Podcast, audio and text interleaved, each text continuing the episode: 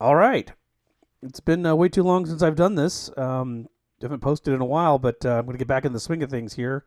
Starting off on a rainy day here in Northern California, we're going to uh, dive into what is hopefully the first of a series of our uh, of our trip to Europe and my trip to Europe. Um, as for my 40th uh, birthday, we'll uh, go ahead and get this one started.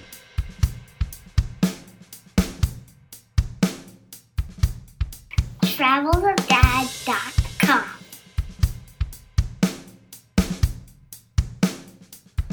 So yeah, so this is uh, hopefully the first in uh, in a series. Um, we'll be getting different locations. We went to Europe. We went.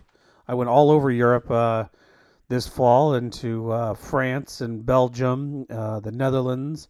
I was in Italy for a little bit, um, a very brief bit.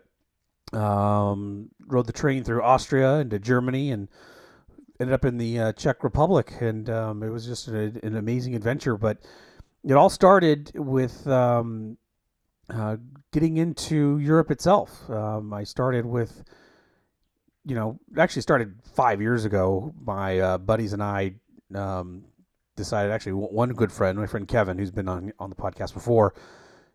Decided that for our 40th birthday, we wanted to go to um, Oktoberfest in Germany, the uh, you know, motherland of uh, of um, beer paradise, I guess is the way to put it. Um, so we wanted to go there. We knew we wanted to do it for our 40th birthday, and we started the planning probably five years ago, or at least I started the planning five years ago. I'm sure um, my wife would say I over planned, but yeah, I started about uh, five years ago, and um, it all started with uh, getting the you know the right credit card for miles because I knew I didn't want to um, spend a lot of money on it, um, a lot of cash, anyways. And so, um, just doing my regular spending during the year, I uh, would use the uh, Chase United credit card and uh, rack up those miles and and you know save them. And did I don't think I ever used it for anything other than this Europe trip. Now I think about it, but I just saved them up, and I was able to book a flight, um, business class both ways, coming coming and going. Um, and um, it all started with uh, getting to Paris, and I had to get to Paris, and um, part of that uh, journey was, you know what, I'm going to be in Paris. I need to go to Disneyland Paris. Disneyland's one of my favorite places to go with the kids, and then um, with my cousins and my my adult adult cousins and my uh, adult brother. And so I was like, hey, let's go check out Disneyland Paris. Um, and it just so happened because of the way I booked the flight and what flight was available and how the um, schedule worked um, using miles, I was there probably, I guess I was about 72 hours earlier than my friend Kevin and his wife and my wife were coming in to Paris because they were going to leave two days later on a flight which we, we paid for.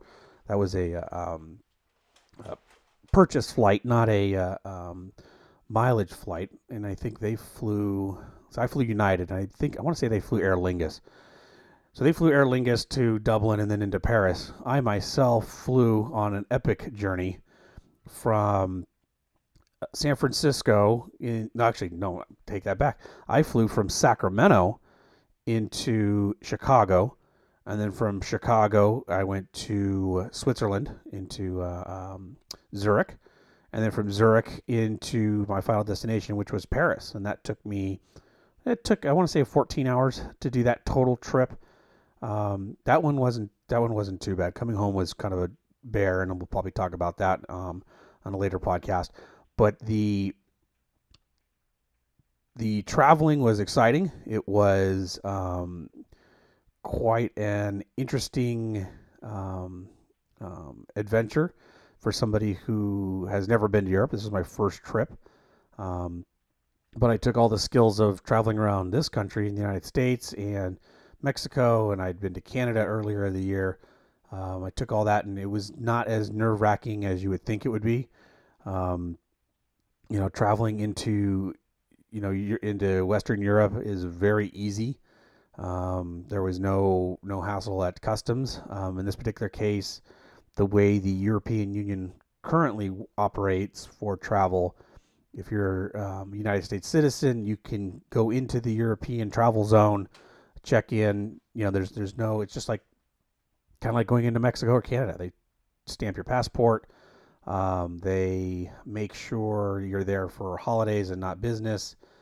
Um, you know, they want to know when you, you know when you're there, when you're leaving, what your big plans are.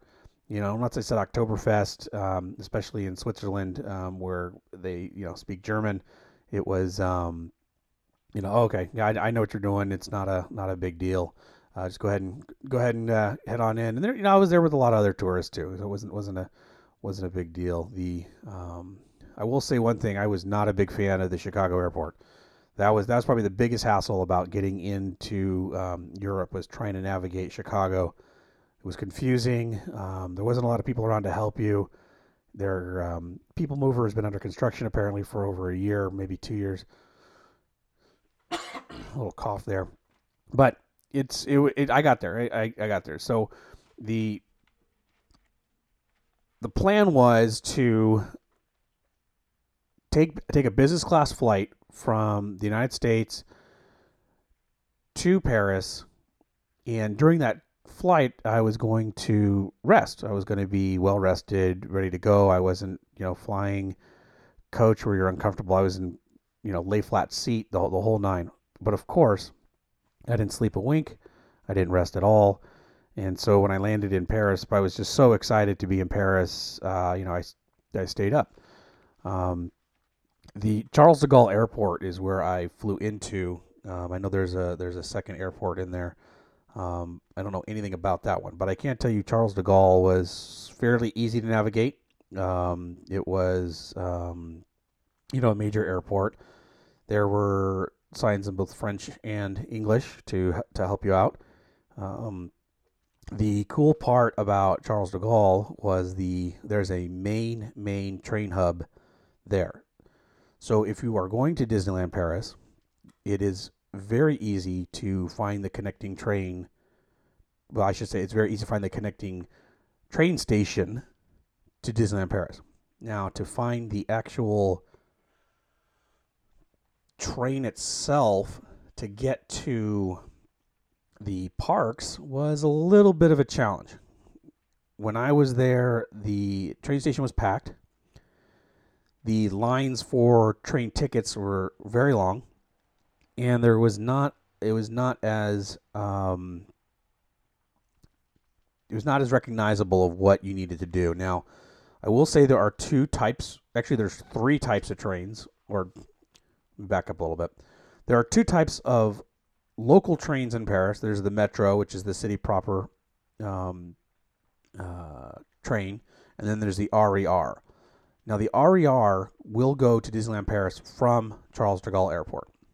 The RER will also go into um, the main city, uh, downtown Paris.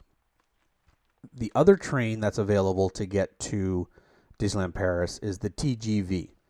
Now, I don't have any idea what that stands for.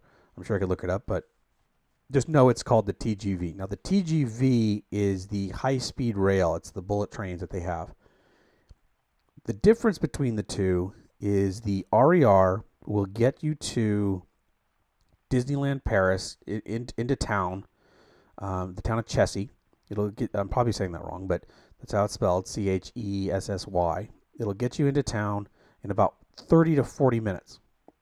My experience coming back from, because I, I took the RER from Chessy into town, it took about 40 minutes. Now, I, of course, being the wide eyed newbie of Europe and wanted to experience the high speed rail, I wanted to take the high speed rail to Disneyland Paris. So I took the TGV. Now, the TGV is a 10 minute train ride. That's how fast it goes. You know, the, the, the local train takes you 40 minutes. But you can take the TGV, and it takes 10 minutes from Charles de Gaulle Airport to the Disneyland Paris stop in Chessy, France, which for some reason is completely eluding me what the name of the station is. But you can look it up. It's it's all all over the web. It's right there. So getting tickets to the TGV was not easy to figure out. And I'm going to give you a tip here. It's this is the part where I wish I had known this before I had um, gotten out of the uh, airport and into the train station because it would have saved me an hour. Because the TGV tends to leave as I recall, once an hour. I don't remember if it's the top of the hour, the half hour, the quarter. I, I don't remember. You have to look it up. But it left every hour. And I spent a good 20 to 30 minutes wandering around the train station trying to figure it out. You know, kind of being the, the, the dumb male, I guess, not wanting directions and trying to figure it out himself because I had I'd done so much research. oh yeah, you just buy the ticket at the at the ticket booth, no problem. Well, there are so many different ticket booths, and then you can see there are lines for some of them, and there are lines that don't go to any of them. So it's a little intimidating to go, how come nobody's standing in this line and nobody's getting tickets out of this machine? And you know, it takes a little while to realize, oh, this is probably a commuter box. It, it just it just wasn't the right one. It wasn't the right one. I knew it wasn't the right one. Eventually, I go out to the platform and find a find a person who speaks English, um, semi English, and I ask, how do I get TGV tickets? And it took a little while. Turns out you need to go up to the counter. You have to go up to the counter and speak to somebody and get the TGV tickets. Um, I want to say it was about 30 euros. It wasn't. It was not. Um, I think it was 26 euros. And I think about it, 26 euros. And I think right now, currently the euros euro to dollar ratio is, and it'll always change, but right now, here in um, you know December of 2019, it's about a dollar ten per euro. And the way my buddy Kevin described it is just think of it as when you're purchasing something, especially if you're from California, if you purchase something for a dollar, it generally costs you a dollar ten because of tax. Well, in Europe, all the tax stuff is included in the price. So you're basically think of it as if it costs a dollar, you're you're basically paying. Oh, okay, this is a regular dollar, uh, U.S. dollar plus tax. That's what the uh, that's the conversion basically. The way to think about it. So it costs about thirty dollars, whatever, to take the high speed rail. Um, you know, and that and prices change. Prices fluctuate based on demand. Based, it's just like an airline ticket. And did I pay too much? Probably, but I'd been traveling all day, you know, all night. I wanted to get that ticket, and of course, I had just missed the train, so I had an hour to kill you know, my grand plan of, of taking of, of getting there and you know getting rested and and um, being um, in Chessy, France, getting ready to go to Disneyland Paris because I was going to go that day. That was the plan. Rest, take the high speed rail. Don't waste any time. Get into the park, get to the lay of the land, go back to my Airbnb and you know relax. Was kind of foiled because I missed the train, which is not uncommon in uh, when you're traveling around Europe. But there's generally another train, you know, um, in and out of places, and, and you can generally do that. Sometimes it takes a whole day if you miss the train. But is what it is. So I missed the train, and it ended up being okay. Um, now, for me, I pack very light. Now, this this trip to Europe taught me that I can pack extremely light. I had one carry-on. It was a hard. It's a hard-sided carry-on bag that I got from Costco, um, and it, it is a bag that's designed to not only go in the overhead bin, but it could also fit under the seat of an airplane. So you can do it either way. It was actually very convenient to have when I'm traveling on the train. It was very convenient to have when I was, um, you know, we ended up on a bus at one point. But it was a good bag. I took that and then a 30 liter backpack that was um, uh, lightweight. It was made out of like uh, parachute material, something I found found on Amazon. Um, it was it was very good, and and I I, I loved it. It was um, you could sort of stuff stuff in there, and it was you know flexible. Um, I have a um, a uh, North Face backpack, which I love, um, but it's like a computer bag. It has no flexibility to it. It's got pockets for like a book, for your notebook, for your passport, and so on and so forth. But it's not real conducive to packing clothing in it. So the hard-sided suitcase and the backpack were my main, two things, and that's that's all I had. That that's all I needed. Um, It made things really easy to navigate throughout the, the airports and through the um, train stations. I always had my bags with me. Um, and it, in addition, there was peace of mind for me.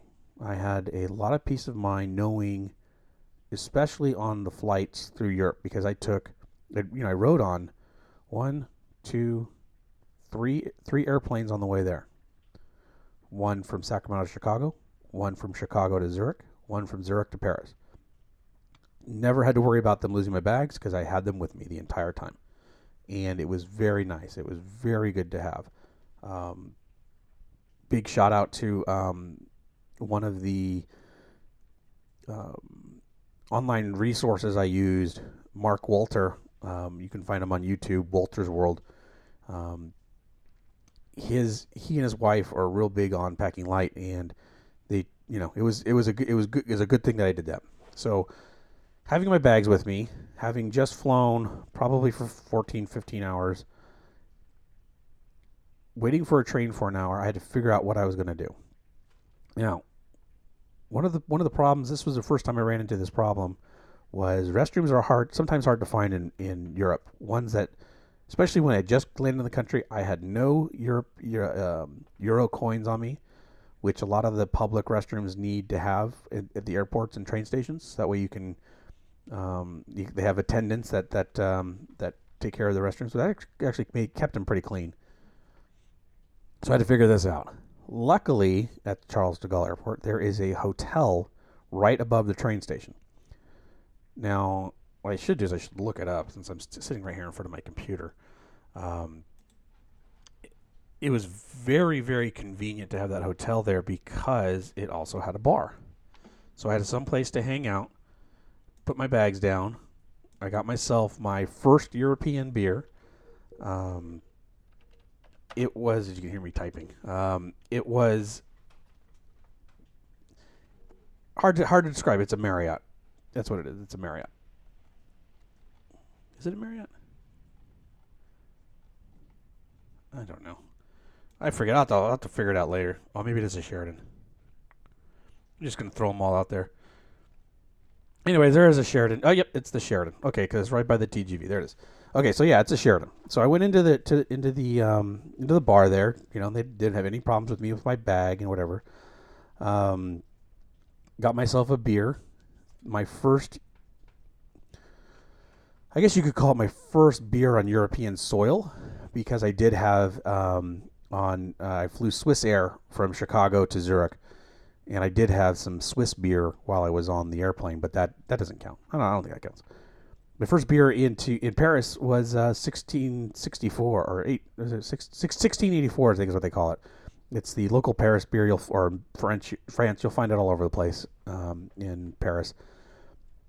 And it was just nice. It was my first time sitting there. And while I'm sitting there, of all things, as I'm waiting for my thing, my train to get here, um, they changed kegs on something and they put in a Belgian beer, and they were just sort of you know running it running the uh, beer through the tap and they were pouring in the glass. And the um, manager took a little took, took a little you know taste in a little glass and then um, one of the other guys took it a little taste and they poured a full glass just to see how it looked in these uh, special glasses they had for it from obviously from the brewery. And he poured it looked at it looked at me and said hey do you want this? Uh, no charge so i ended up getting of all things on my my first stop in europe at the airport, our airport slash train station at the Sheraton. I got a free beer on my trip to uh, um, on my beginnings to um, Oktoberfest. So that that worked out. that worked out perfectly. So so that was that was kind of nice. So I ended up um, uh, hanging out there for a little bit. Left in plenty of time to catch my uh, um, TGV train, my high speed train. Got on my high speed train, and it was no joke. I mean, I didn't even take it. It was it was packed. It was a lot of people on that train. I didn't even because I, because I packed light. It it was really really easy for me to to to navigate that train because it was so busy. And I was able to get on the train, and it was ten minutes. It was barely ten minutes. I was on, I was off, and next thing you know, I'm in Chessy, France. Now, where I got off on the TGV was not the st- train station near my Airbnb. Now, my my stupid brain, my craziness of adventure, and having uh, always liking to walk places, thought I could walk to my Airbnb. But right away, as soon as I leave, because because the TGV drops you off right at Disneyland Paris, it drops you off. Like I could see where to go, where the entrance was, not not to the park itself, but to the grounds, to the Disney grounds. I could see it from the from the from the um, train station. And I thought, okay, I can walk back to the main town and go to my Airbnb, no problem. Immediately, as soon as I as soon as I start leaving the area, I go, you know what, this is way too far. I can see it from here. This is not going to work. And started not panicking, but started going, okay, how am I going to do this? Started, you know, tried to get it, tried to get an Uber. That didn't work. It was nobody would pick me up. Nobody would accept my um, request, and I could see there were cars hanging out, and so that's no good. So eventually, you know, having been traveling for so long, I was tired. I had to use the use the bathroom. I was like, ah, I'll just take a take a taxi. So I ended up taking a taxi. That cost me probably 15 euros, and they dropped me off in front of in front of the pl- my place I was at. It was not the most conspicuous door that I could find, but I found it. I was able to to to, to quote unquote check in. Um, I get into my room. It's the, as my wife would call it, the cutest little apartment. It was a single studio with a little um, little balcony that I could sit out on and uh, look look at look down the main street. Now it was nothing nothing really nice to look at, but it still was nice to be like, wow, I can sit. I'm sitting on a balcony in Paris or in, in France. I was in Chessy. I wasn't actually in Paris, but you know, I had everything I needed. And you know, heard a knock at the door, turned around and opened the door, and it's the my host apparently my host um, lives nearby and he wanted to show me everything and he was super friendly and um, as usual my um, practicing of french got me in trouble because he thought i spoke more french than i did. So it took a little bit of um, a little bit of time for him to realize i didn't know as much french as i had um, you know practiced or or as what he thought. But he, he showed me everything and, and showed me how the bed worked and because it was one of these you know you, there I found those a lot. There was actually quite a few of them in the places we were at but there were those hide beds where it's a sofa but then you pull out and pull out the uh, the bottom and it's got all this stuff inside but anyways it was comfortable for what I needed it was exactly what I needed because um, Katie and Kevin were going to be coming into town in two days and I was going to be at Disneyland Paris that day and I was excited and I you know, un, quote unquote unpacked. Now, as part of my my travel system, I had my travel backpack, and then I had my day pack. Now, the day pack I bought, I bought that on Amazon. Um, I, again, I don't I don't have the name. I should have all the stuff written down, but I don't. Um, it's a fold into itself backpack, and it it just all it is is like again, it's this really thin. Um, fabric material. It's not meant for security. It's not meant for your passports and all that. Stuff. It's just meant for put a jacket, put your hat, maybe put a pair of sunglasses in it or whatever. But it's just it's not. It's just meant for almost like a purse. I guess that's a better way to put it. It's almost like your purse. You know, if you wanted to take that. And so I took that, put my um, my notebook, my pen, my um, um, other stuff in there, and um, you know I was ready to go, and I was out the door. And this is where I realized, this is where I realized, as soon as I got on the RER to go to Disneyland Paris, because the train station was probably a block from my Airbnb in Chessy, um, I realized I didn't have to take a taxi. All I had to do was go back into the train station, go back one stop on the RER, and I would have been there. So instead of paying one euro to take the RER, I paid 15 to get a cab. Lesson learned on that one.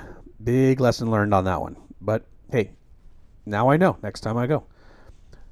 Chessy, France is the downtown area. I guess you could call it downtown. It was very it was very nice. It was very it was humble. It had a couple of um, restaurants. It had a hamburger place, which ironically for some reason closed at five o'clock.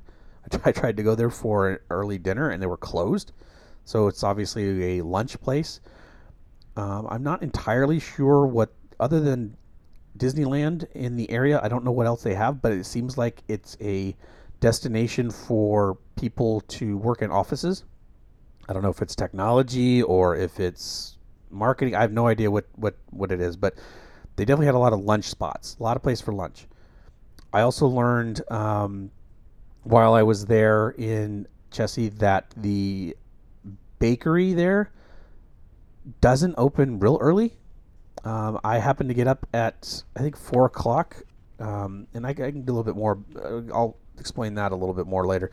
But I ended up getting up at four o'clock um, and doing a um, FaceTime call with the family, um, and the bakery wasn't open. It wasn't open at five. It didn't open till six thirty, which you know that's that's actually kind of late.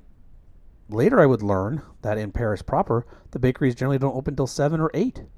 But this happened to be a commute town, and so they were, you know, it's right by the train station, so they opened early for people, and it was probably the most delicious croissant I've ever had. I mean, it was incredible. I had a, croissant, an espresso, and I just sat there and sipped my espresso and had my croissant, and it was it was quite heavenly. It was great. I really I really enjoyed that. But yeah, it, like I said, Chessy Chessy has its downtown. It has uh, a couple bars that I that I went to, had a couple beers at um, after after Disneyland. But we'll just dive right into Disneyland right here. So, as everything drops on me here. Excuse me. Anyway, so Disneyland.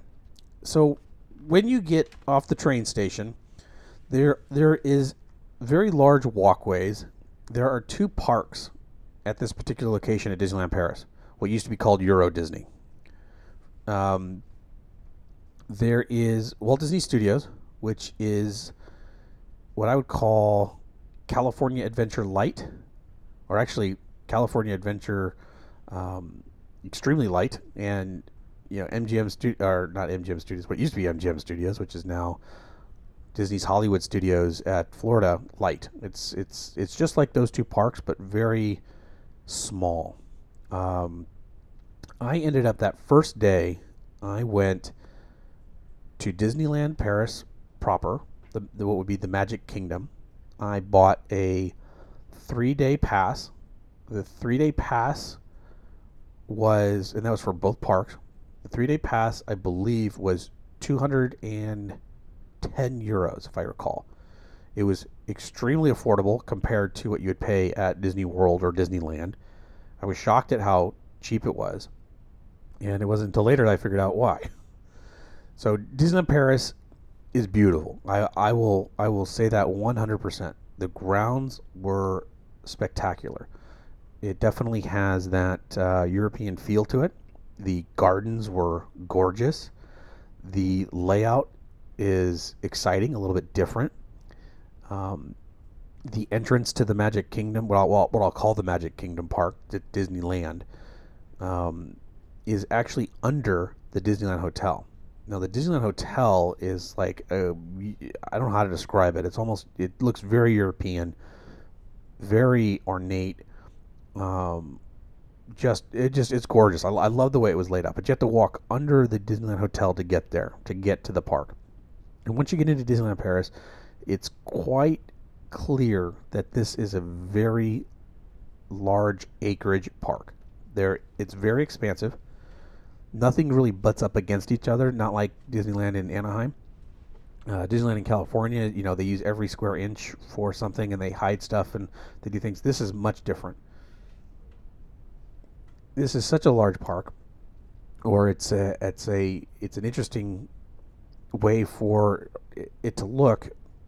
Not an interesting way for it to look, but it's it's just a large park that when you go down Main Street, you can go into one of the shops on either side and it'll go through to a walking arcade on the other side. So there's actually what would normally be uh, backstage at Disneyland Anaheim is a place where you can walk, and there's a couple other shops, and it's a little place to escape from the heat or the rain or or the winter or whatever. Uh, but it's a nice little place with benches and things like that. But it's very expansive. The other thing that jumps out at you when you first walk into um, Disneyland is how large the castle is. The Disney Castle at Disneyland Paris is extremely large. It has you can walk upstairs where it's got stories. You can go into the dungeon, which has a animatronic dragon in it, which was very impressive. Um, and it's it's worth it. I mean, it's just it's just it's so, so well done. The one thing I did not like about it is when you walk through over the bridge, there is a store in the main castle. Now, I think they could have utilized this, you know, for, for something better other than you know retail. But hey, it is what it is. Um, but it was definitely um, a a large larger park. Now it's got all your all your classic rides on it, sort of, with with a nice little twist. Right, they've got um, Phantom Manor, which is the haunted mansion, which is very impressive. It's a longer ride, more ornate, more um, more twists and turns, and a little extra at the end. I don't want to give it away. I'm sure you can go on on YouTube and see it, but um, I'll just tell you, it, you go d- you go down underground in the cemetery, so you don't just stay on top of the cemetery, but you go underground to see what the ghosts are doing underground. So that was really cool. Pirates is a longer ride. Um, Pirates has um, um, a few more things to it that were fun. It's in French and English, which is always an interesting twist. Um, but it's uh, really good. What's going on, babe? I'm gonna have to take a quick time out here as uh, I got a child sitting here over my shoulder. Hold on a second. So yeah, so I had to uh, take a quick time out to um, turn on uh, Disney Plus for for a uh, for my daughter. She uh, was uh, uh, she's been home sick today, so this which afforded me the chance to do this. Um, so anyway, so yeah, the the, the grounds of um, of Disneyland Paris are are amazing. The rides are a little bit different.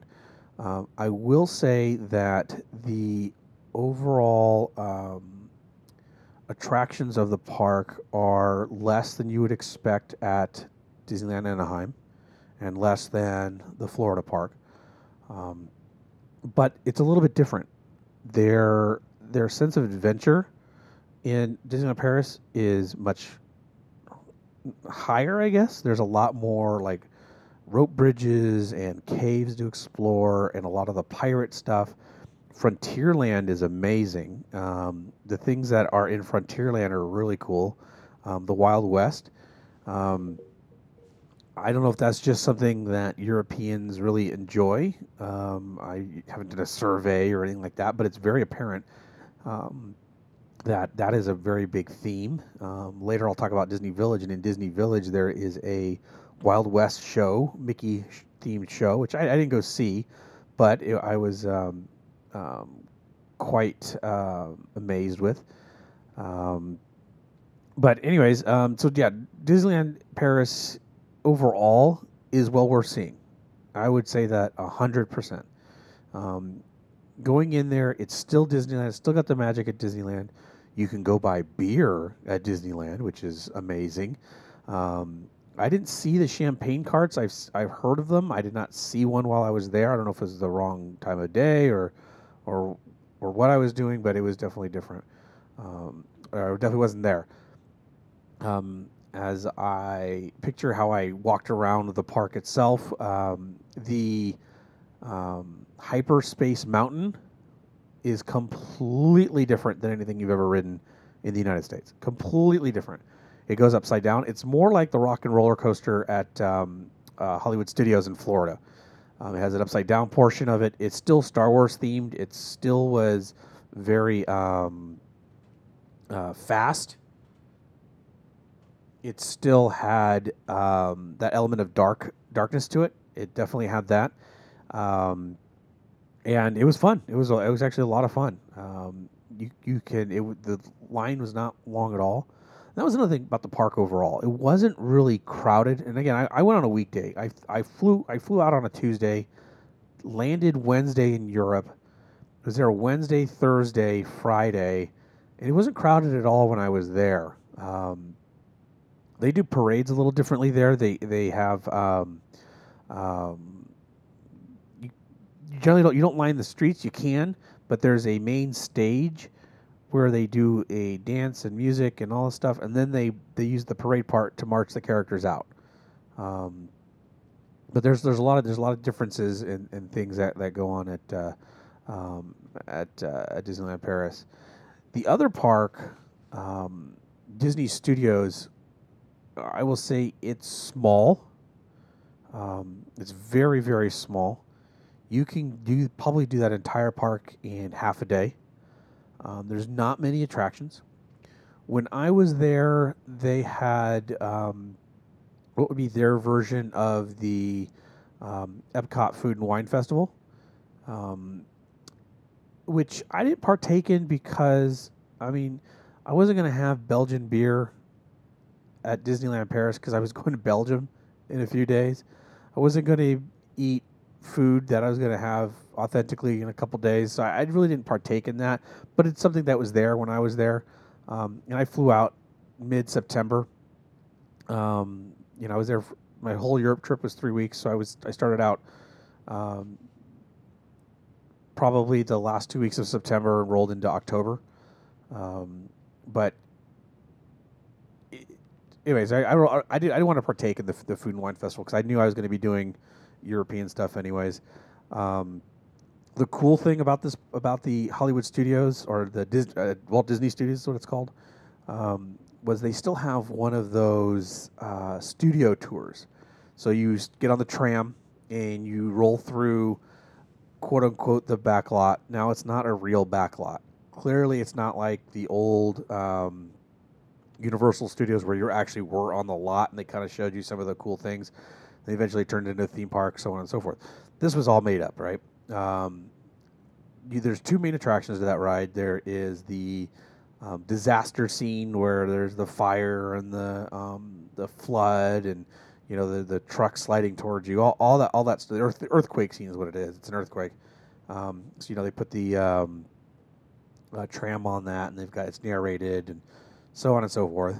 And then the other part is they've got a scene from Reign of Fire where it's supposed to be a dragon inside the subway, and then it's you know blowing fire out the top, and you know, it's like a r- rubble-strewn street. There's not much to it, but it's still kind of fun to ride. It's it's it's an it's an old ride, and it kind of brings back nostalgia and stuff. But it, it was it was interesting. It was fun. Um, the, the the main ride, the reason why I wanted to go to this park was to see Ratatouille. So there's a small corner, ironically, of the park that is made up like Paris, which was packed with, with people.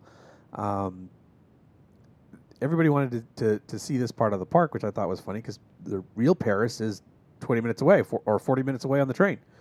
Uh, but it, that's where everybody was at. And the Ratatouille ride is phenomenal. It's a fantastic ride. Now, it's a part of this new technology that's out amongst theme parks, and I'm sure it's at, it's on different rides. And for some reason, it's slipped my mind where where else I've ridden this. Um, oh, I know I've ridden it at uh, Disneyland's California Adventure. The the um, dancing cars. I think it's I think it's Luigi's tires or, or something like that, where you're you're you're not on a track.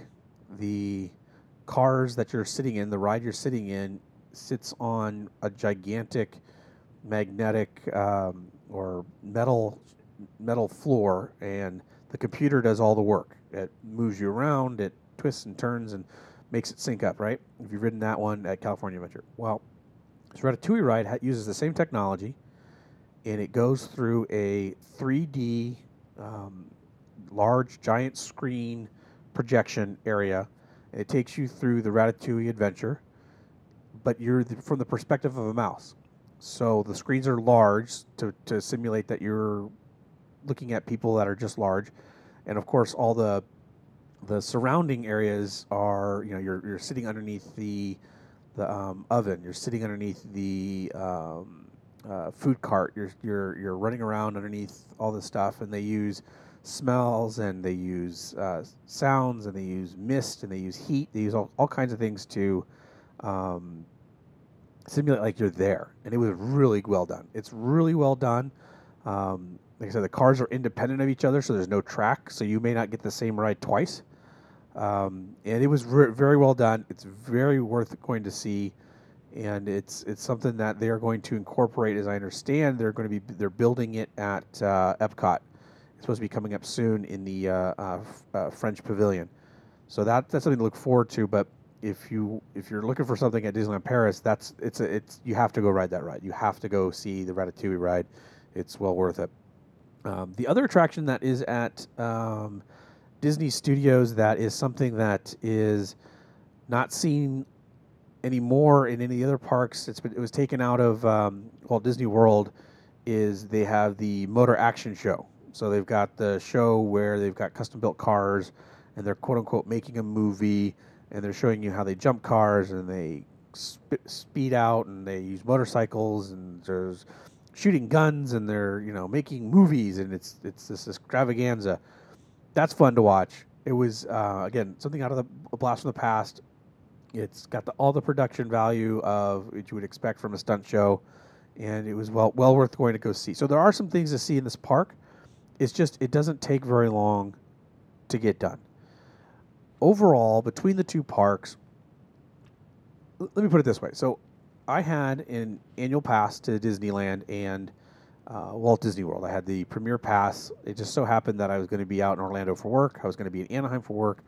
I was taking my daughter for her birthday to Disneyland. Um, I took my kids and their friend to Disneyland for uh, New Year's because I'd never been to the parks during the Christmas holidays to see what the decorations like were like. So when I was in Florida for work, I decided to get the Premier Pass, which gets you into both parks or both Disney Disneyland California and Dis- Walt Disney World Florida. All the parks, any time of the year, whatever you wanted. Um, it was quite an investment. It was quite a um, uh, um, adventure. I loved every minute of it. I used it, utilized it. I think I went to the parks at least 19 times um, in that duration. It more than paid for itself. But I had no problems going to either park or e- either side, either side of the coast, right, and spending a full day at any park there. And um, I took, I think the last trip I took. Um, there's not the last trip I took. Actually, yeah, the, the the last full trip I took, where I was there for full days. You know, I hung out with my adult cousin. I hung out with my adult brother, and we were there for for full days, full full full full full two days at Disneyland and California Adventure, a full week at Disneyland and California Adventure, um, and had no problems. Enjoyed it, loved it. Was awesome. Fast forward to Disneyland Paris. I purchased the three day what is it what's the equivalent of a three day park hopper pass and I only used two days of it. I had gone through Hollywood Studios. There's not there like I said, it's a smaller park. There's one of the ride I didn't I didn't ride because the line was like 50 minutes and I wasn't gonna wait 50 minutes for it. Was uh, uh, Crush's Turtle Turtle Turtle Crush ro- ride? I, I didn't ride that ride. Um, it's kind of a spinny ride, so I didn't really want to get myself sick, so I didn't. I, I, I avoided it. But I pretty much wandered around the park and was trying to find any nook and cranny that I might have missed, and I really didn't miss anything. Um, Disneyland Paris, I probably could have spent a little bit more time at Disneyland proper, um, but I did. I did not. I felt like I'd seen seen a lot of it. I'd seen all, not all of it, but I'd seen a lot of it. Um, having been there solo, it was a little bit different. So there was no sharing of adventures, and I was and actually being there solo made things go faster. Um, so I could see everything I wanted to see and go through and and and do that. Um, and I felt like I really got it done in two days. So the third day, I ended up not because it was the third day was the Friday, and that Friday, I was supposed to meet up with uh, my wife and friends in Paris proper, and I was planning on spending the day at Disneyland. Um, on my last day exploring, I would have had to check my bags at their. They have a courtesy bag check, which was actually very nice. Um, but I would have had to done that, and I would have had to, you know, check out my Airbnb and done all that. And I just decided, you know, it's better not to do that. So I got through both parks and the Disney Village, which I'll talk about in a second. Um, I got through both parks and Disneyland Village in basically two days, and it was um, it was worth it. It was worth it was worth seeing. It definitely was worth seeing. Now, some of that might have been just sort of my travel exhaustion or just being tired from traveling, and I was like, okay, I need to move on. I need to get a little bit more rest, and I didn't uh, um, fully embrace that Disney adventure, but I was glad I did it. I plan on going back, um, maybe for another perspective. I wanted to take my daughter. My daughter wants to go, um, and probably my son wants to go too. But I, wa- I want to go back and I want to do it. But I, I would I would caution people from thinking they're going to go to Disneyland Paris for a week. I don't think it's a full week family vacation. I think it's a place where hey, I'm going to Paris. I should go. Um, I should go to Disneyland Paris to see what it's like, but I would not plan on spending more more than three days there. Um, the like I said, the first day, if you're good at that, good at traveling, that first day, um, I ended up, um, you know, being there for probably six six hours, six and a half hours or so, and just absolutely hit a wall because I got there like at 10 a.m. or maybe it was 11. Um, I hit a wall and just couldn't hang. Went to um, went, went back to my Airbnb. Said, "Oh, I'm just gonna lay down for for a little bit." At about 4 p.m. and that's when I woke up at like midnight. Tried to go back to sleep. Got up at 4 a.m. Made the phone call. So it was I was a little my body clock was a little bit off. Um, um, but I lasted yeah I lasted about six hours on that first day and and that that was enough for that first day. And I did a lot in that first day at Disneyland Paris. I did quite a bit. Um, you know, did my normal meandering through the main street shops and so on and so forth. But I would I would think that it's it's not three days is probably plenty. Um, if you have if you have small children, um, three days might be what you need because you need to take breaks and do those kinds of things. But if you're going, you know, with uh, a little bit more energy and stuff, I would I would say two days is probably perfect. Um, that third day might be like might be your cleanup day. It might be the day where, you know, hey, we're just gonna casually wander through and, and sit at the cafes and spend half a day and then go back to Chessy and sort of just, you know, wind down and get ready to go on to the next city we're going to or head home or whatever it is you're going to be doing. Um, the one thing I forgot to mention, and I and I have it right here on my list, is uh, the Disney Village. So those who are familiar with Disney Springs in Walt Disney World or who are familiar with downtown Disney in Anaheim, Disney Village is the equivalent of those. Um, it has you know multiple shops. It's got the uh, you know World of Disney store. It's got um, it's got a, a Di- like a regular Disney store, which I thought was interesting. So it's got World of Disney, which is the parks version, and then it's got the Disney store, which is the non-parks version, which is the, is the regular retail store you might find at your mall. Now, obviously, there's some things that are a little bit different about each one, but I felt the World of Disney store at Disneyland Paris was tiny, just just kind of like like um, sort of the theme of it's been. It's much smaller, like a lot less stuff, but like the World of Disney at Disneyland Paris was super small. The the selection of Disneyland Paris stuff I thought was not great. It took me a while to find something that I wanted. I ended up eventually getting a, uh, I ended, up getting a ski cap um, or a knit cap because it was cold when I was there, and I needed something because I was cold. Um, so I ended up getting that, um, but it wasn't as extensive as say the the World of Disney in Anaheim. I mean that store is massive, as we all know, um, but it was it was not it's not as big. I did very much very much enjoy.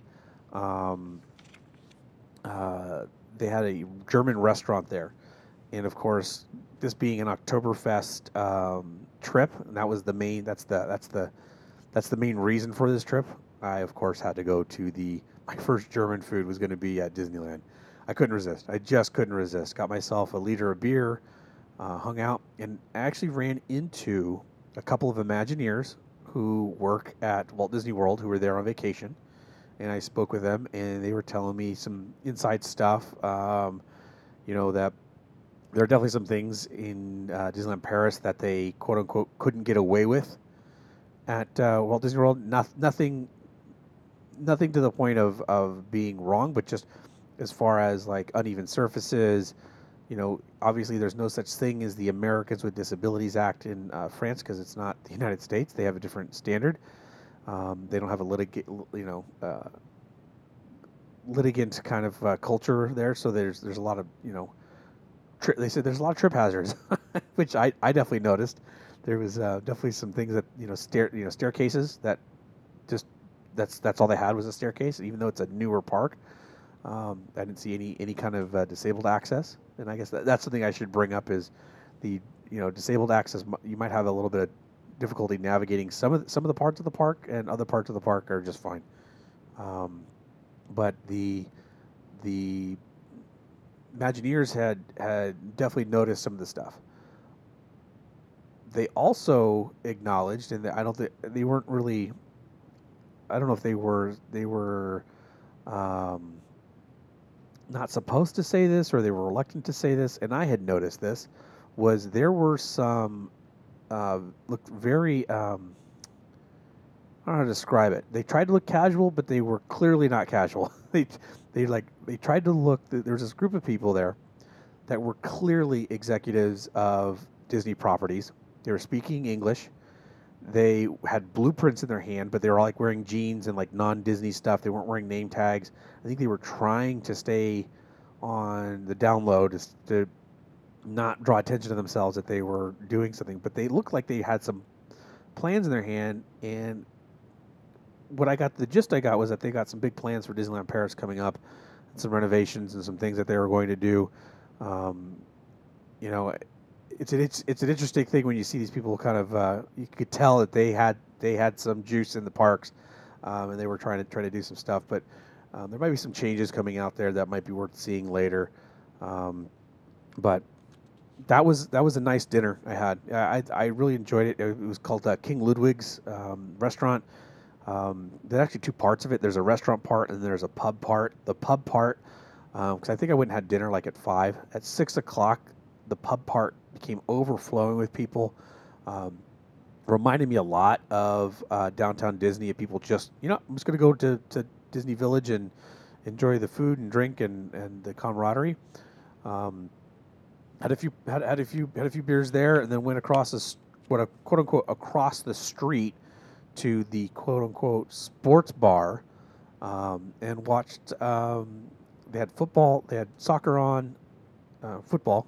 they had football on that we were watching, and ran into my uh, first interaction with some uh, British folk who, of course, had lots of questions about America and a lot of questions about what's going on over here and uh, things, and, and just we had a good time and uh, um, sharing things and, and, and going from there.